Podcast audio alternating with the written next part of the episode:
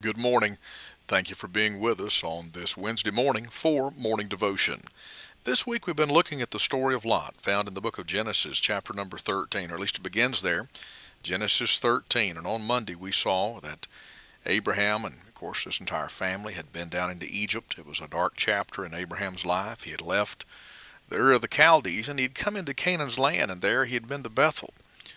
But there came that time that he chose to go down into Egypt, and of course there he lied and and uh, was less than uh, than what he would you know what he should have been, certainly. But Abraham came up out of Egypt, and Lot with him, the Bible says, and uh, there they they prospered. God blessed them. God blessed them both. But the blessing turned out to be a curse. Somehow or another, sometimes we think that uh, you know financial blessings or beauty or you know, good looks or, you know, whatever. We think that, you know, the things that we esteem highly in this world, we think that those are blessings. I'm not sure that they are. Sometimes I think they're curses. I think it's so much harder for a beautiful, a gorgeous person, a handsome person to live for God and to be pure-hearted and pure-minded and pure in body, uh, pure in their vows and commitments. Uh, sometimes, uh, of course, Scripture says it's harder for a rich man than it is to put a, a, a camel through the eye of a needle. And so rich men tend to lean toward their riches and not on the things of God. So uh, sometimes the things that we think are a blessing are actually a curse. You know, the, the thing that the blessings is what separated uh, Abraham and Lot. They had so much they couldn't stay together. Their herdsmen, herdsmen were arguing over the land and over the resources of that good land. And so there came that time, there came that place, that there came the division between them. And uh, when it came down to it, they were uh, they t were to decide how we're going to separate this. And Abraham chose the noble thing and said, you go to the right, I'll go to the left. You go to the left, I'll go to the right. You take whatever you want, and I'll take what's left. And, of course, God blesses that attitude.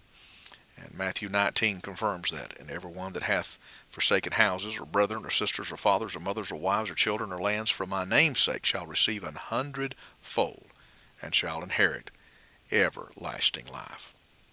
Well, yesterday we saw in Genesis thirteen ten, Lot lifted up his eyes and beheld the plain of Jordan, and it was well watered everywhere before the Lord destroyed Sodom and Gomorrah, even as the garden of the Lord, like the land of Egypt, as thou comest unto Zoar.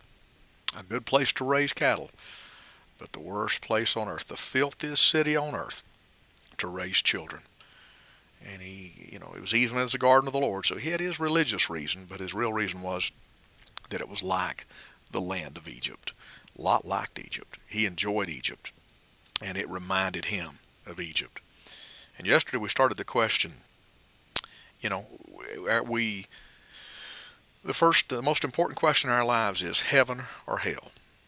That's the most important question. That's the eternal question. That will determine your eternal destiny, heaven or hell. And everyone must make that decision and answer that question. But may I say there is a, a, a second question that is, when we get to heaven, will be, uh, when we get there, it will become the most important. But to get there, we have to make the first decision, heaven or hell. And we have to choose Christ. But once we get there, the most important question will have been, did we live our lives for God? So we, the first question is heaven or hell. But the second question is heaven or earth? Heaven or earth? Am I going to spend my sojourn down here living for the world and the thing it off, things it offers? Or am I going to spend it uh, like Abraham did, just a pilgrim, a sojourner, looking for a city that hath foundations, whose builder and maker was God? Are we investing all of our energy, time, resources, our affection, our heart? Are we in, uh, investing it in the earth, in this in this present life, in this world? Or, or is our affection set above? Everybody that's listening to the sound of my voice today has made a decision, one or the other. If you're saved, you've either chose heaven or earth.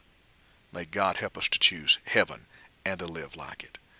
Father, in the name of the Lord Jesus Christ, help us, I may pray, make this second most decision in our lives, and that is to choose the things of heaven over the things of earth. In Christ's name, amen. This is Pastor Randy Barton of the Anchor Baptist Church, thirty-two thirty-two Hendersonville Highway in Pisgah Forest, North Carolina. Have a great day.